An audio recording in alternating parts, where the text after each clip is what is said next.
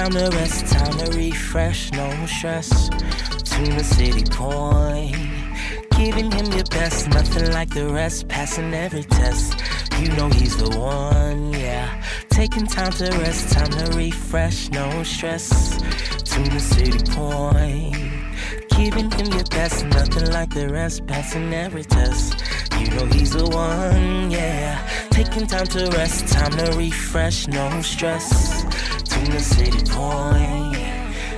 Him your best, nothing like the rest, passing every test. You know he's the one, yeah. Yo, what's up, everybody? Welcome, welcome, welcome. We are starting off a brand new month. Happy 4th of July. Hope you get out and enjoy yourself. Thank you for popping into church to be able to be um, with us today, even though you might be with us digitally. Thank you so much for tuning in today. Uh, we are jump- jumping into a brand new series. It is entitled Bro. This month, we're going to be focused all on the brothers, and, um, and we're going to be just seeking to look at the life of David and leverage David's story uh, to impart some wisdom to brothers and hopefully encourage brothers, help brothers to see themselves uh, through the story of David, right? David has this very, very complex life. He has these different layers to himself, but David is still known as a man after God's own heart. And so I'm hoping, again, out of this series to help brothers see themselves, to let this be a time of healing, a time of being seen, a time of being acknowledged. And hopefully, God will speak some things through me, through his word, to you through this series. Um, let's jump into 1 Samuel chapter 17. This week we're going to be looking at David the warrior. Um, the way the series is set up is we'll talk about David the warrior, David the worshiper, uh, David the wounded, and David the wronged. We're going to be looking at all these different aspects of, of David. And again, hoping that you will be able to see yourself um, as we get a chance to look at David. 1 Samuel uh, chapter 17, verse 45. Let's bow in a quick word of prayer and then we'll jump right in. Father, in Jesus' name, we thank you for giving us this chance to come together. I pray, God, that you will uh, just preach through me to these, your people, in a way that is real and relevant. In Jesus' name, amen. Let's look at um, uh, 1 Samuel chapter 17, verse 45. Then David said to the Philistine, You come to me with a sword and with a spear and with a javelin, but I come to you in the name of the Lord of hosts the God of the armies of Israel, whom you have defied. This day the Lord will deliver you into my hand, and I will strike you down and cut off your head. And I will give the dead bodies of the host of the Philistines this day to the birds of the air and to the wild beasts of the earth, that all the earth may know that there is a God in Israel, and that all this assembly may know that the Lord saves not with sword and spear. For the battle is the Lord's, and he will give you into our hand. Talk about David the warrior. So it was 6 a.m. Monday morning. My alarm on my phone had just gone off. I, had been up at 2 a.m. and again at 4 a.m. to feed Layla, who was crying in the middle of the night. Now it was time for me to get up and stay up and go to work. The, the never ending loop of my week had begun all over again after spending Saturday working on my sermon and then getting up early Sunday to finish it and then serving as pastor at the church on Sunday, it was Monday again and time for me to put on my teacher and administrator hat at the school. My body, my mind, my spirit was exhausted. And, and that day, as I looked down at my feet hitting the floor at 6 a.m. in the morning, I just wanted to lay back in bed. But, but, but I knew that I could not go back to bed. I, I knew that I had to get up because I had these obligations. I had an obligation to my family. I, I, had uh, an obligation to my church. I had an obligation to the team that I work with at school. And I had an obligation to the kids in my classroom. You know, I, will be honest, I, I don't know what it means to be a man. Because every culture and time creates its own definition of what it means to be a man.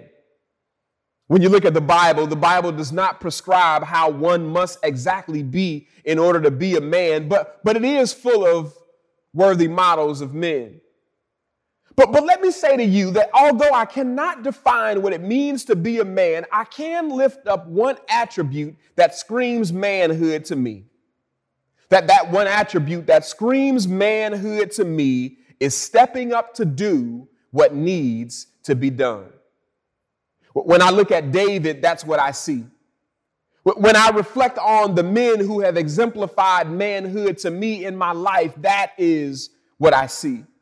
But when I reflect on the lessons that my father taught me, the talks that he had with me and my brothers, an exemplary characteristic of being a man is stepping up to do what needs to be done. Well, where I come from, we call that standing on it. And I want to pause for a moment today to give props to every man that stands on it. Every man that continues to show up at a job, whether or not you love it or not that continues to grind for your business, whether it is succeeding the way you, the way that you want it to or not. A man that continues to show up for your family, to pray for your family, to protect your family, to lay yourself on the line for your family and community simply because it needs to be done. Props to the men who balanced working from home and being daddy at home. Props to the men who put their lives and their bodies on the line as activists protesting in these streets for justice. Props to the men who step up to do what needs to be done. Uh, David in 1 Samuel chapter 17 exemplifies this characteristic. He, he finds himself face to face with the fearful Israelite army and an emboldened Philistine army. When no one else would step up to fight, it is David that steps up to do what needs to be done. Goliath has come out to the battle line to taunt Israel day after day in this story. Goliath has been saying to them every day that, that there does not need to be a war fought here. What we can simply do is send your best man out to fight against me. Now, I do not know whether or not the writer of 1 Samuel is exaggerating or using hyperbole when he talks about the height of Goliath, but, but what we do understand here from the writer of 1 Samuel is that Goliath is a giant in both height and girth. He is a giant Philistine and challenging, and he is, is seeking to challenge these short of stature Israelites. So when David arrives at the battle lines just to drop off some supplies and some food to his brothers, David overhears this taunting that Goliath has been doing every single day. For days, Goliath has been taunting them. For days, he has been challenging them. But nobody, not even the king Saul, would step up to fight him. David hears Goliath, and David is incensed at the fact that Goliath is taunting the armies of Israel. And David says, Who is this uncircumcised Philistine? Who is he that he should defy the armies of the living God? After this, Saul hears about David's boldness and Saul sends for David. And when David gets to Saul, David says to Saul in verse 32, Let no man's heart fail because of him. Your servant will go and fight this Philistine. Saul said, You are not able to fight against this giant because you are only a, a, youth. But then David insisted in verse 34, it says, But David said to Saul, Your servant used to keep sheep for his father. And when there came a lion or a bear and took, a, when there came a lion or a bear and took a lamb from the flock, I went after him and struck him and delivered it out of his mouth. And if he arose against me, I caught him by his beard and struck him and killed him. David said, Your servant, verse 36, your servant has struck down both lions and bears, and this uncircumcised Philistine shall be like one of them, for he has defied the armies of the living God. Verse 37, and David said, The Lord who delivered me from the paw of the lion and from the paw of the bear will deliver me from the hand of this Philistine. And Saul said to David, Go and the Lord be with you. So then what happens next is Paul, Saul puts his armor on David and uh, he gave David his sword and then David tried using this armor and tried using this sword and then David quickly realized that this armor and this sword, this stuff was custom fit for Saul, not for him. And David says, I can't use this because I haven't practiced in this. Instead, what does David do? He goes over to the brook and David reaches down and David grabs five smooth stones. He throws them into his shepherd's pouch and he grabbed the sling. The word says that he approached Goliath at the battle line. And when Goliath saw him, he had disdain for him because David was small, he was young, he was red cheeked and handsome. Verse 44, it says, the Philistine, the Philistine said to David, Come to me, and I will give your flesh to the birds of the air and to the beasts of the field. Then David said to the Philistine, You come to me with a sword and with a spear and with a javelin, but I come to you in the name of the Lord of hosts, the God of the armies of Israel, whom you have defied. This day the Lord will deliver you into my hand, and I will strike you down and cut off your head, and I will give the dead bodies of the host of the Philistines this day to the birds of the air and to the wild beasts of the earth, that all the earth may know that there is a God in Israel. Verse 47 And that all this assembly may know that the Lord saves not with sword and spear, for the battle is the Lord's, and he will give you into our hand. When the Goliath rushed to the battle line, David grabbed one of those smooth stones. David put the smooth stone into his sling, and David whips that sling around and he flings that rock at Goliath. The Bible says that it struck Goliath, it sank into his forehead, and he fell on his face. And David ran up, took Goliath's sword, and struck him dead with his own sword. Let me say to you that there are three things that I see in this story that I want to share with you that speak something out of this story, that speak something to us about what a man does. We understand that a man is one who steps up to do what needs to be done because, watch this from David's story, he realizes that he is empowered by God. Now, when you look at this story, you get a sense that David is not confident in his own strength, but he realizes that his power comes from God. In verse 45, David says, You come to me with the sword and with the spear and with the javelin, but I come to you in the name of the Lord of hosts, the God of the armies of Israel. Verse 46, he says, The Lord will deliver you into my hand. Verse 47, he says, The Lord saves not with sword and spear. Watch this, for the battle is the Lord's. David's confidence, when you look at the narrative, David's confidence is all wrapped up in God. David realizes how big Goliath is, yes but he also realizes how big God is. David realizes how strong Goliath is, yes, but he also realizes how strong God is. Let me say to you, brothers, you need to know today that you are empowered by God who is stronger than any obstacle that you may face. God is bigger. God is bigger than any giant you may face bigger than any obstacle that you may face. God is tougher than any circumstance that you may be up against. No matter what situation that you may be facing, God is bigger. And so, so you've got some career giants that you are facing. Know that you are empowered by God to face them.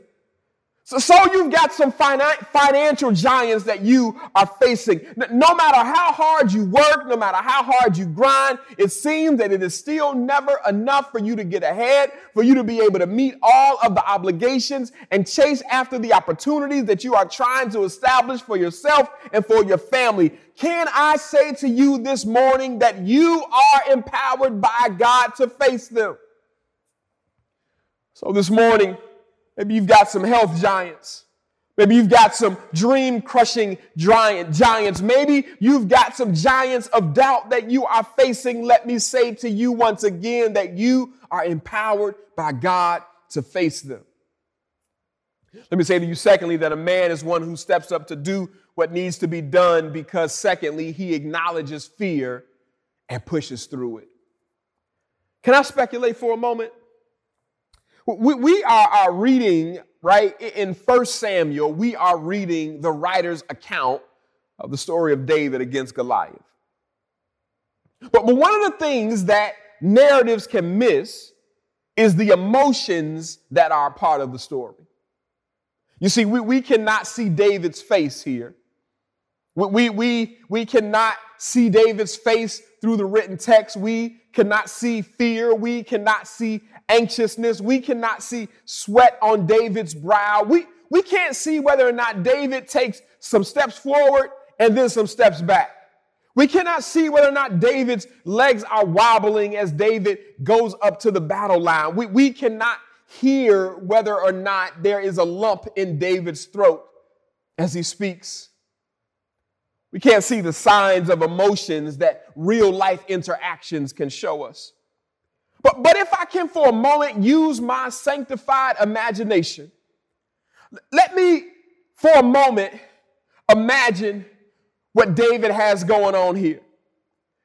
I imagine that at some point that David realized that his mouth had written a check that his butt was about to have to get ready to cash. I imagine that there was fear when David stepped up to that battle line. That David had to know that in the next moments he could either live or die. There had to be fear. That there's no way that you face a situation like this and not feel fear. No. Now, I believe David was afraid at points. And I believe at certain points was terrified. But you know what I read into the text? By the fact that he fought Goliath anyway? What I read into that is that David acknowledged the fear and decided to push through it anyway. My brothers, can I be transparent with you for a moment? I am fearful more often than I care to admit. But the greatest outcomes in my life have been just on the other side of fear. When we bought our first piece of investment property, I, I, I, sat outside that bank before going in to withdraw that money to go to the closing. I was fearful. I sat there for minutes and minutes and minutes. I was fearful that I was making a mistake. I was fearful that I was going to lose our family's money. I was fearful. When we found the City Point, I was 27 years old. I, was fearful that I would fail and the church would fold before I could even get it off the ground. Fearful. When we moved to this facility, I was fearful that we wouldn't be able to afford the rent and that we would end up defaulting and being evicted. When Carla and I started planning a family, I was fearful of being a dad. When I left education a few years ago to focus on City Point full time, I was fearful that walking away from that money and that pension and that job would be the biggest mistake of my life. Yeah, I could spend all day I can spend all day recounting all the times daily that I encounter fear.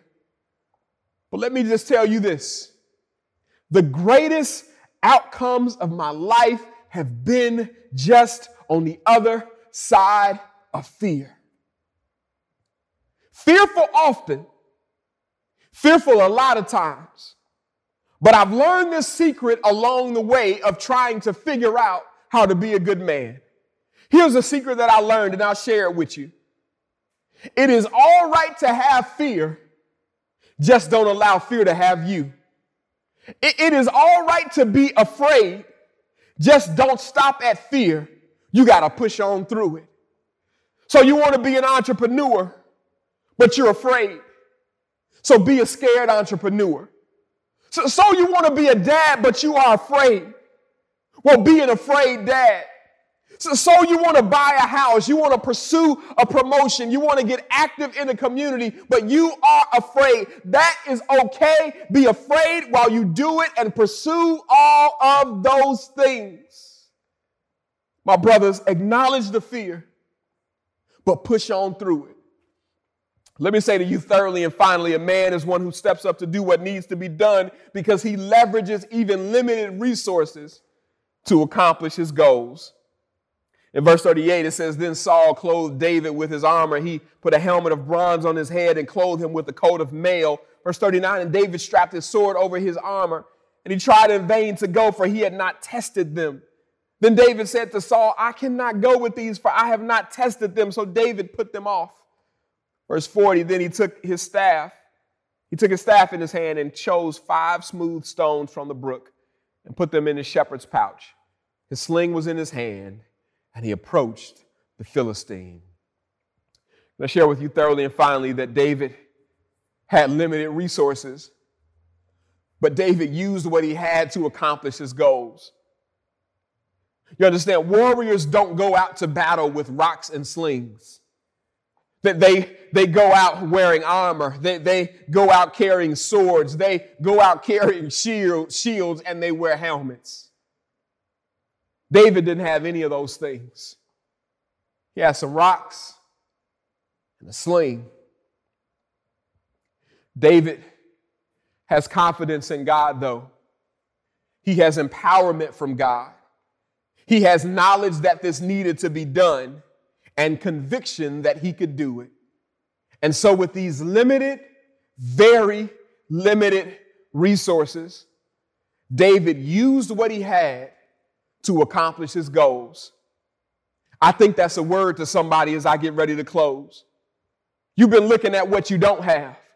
You, you've been looking at what you don't have access to. You've been looking at the limitations of your situation. And it is this that has sidelined you, that has kept you from even trying. You've been looking at the giants that you are facing. You've been looking at the limitations of your resources. I don't have enough money. I don't have enough connections.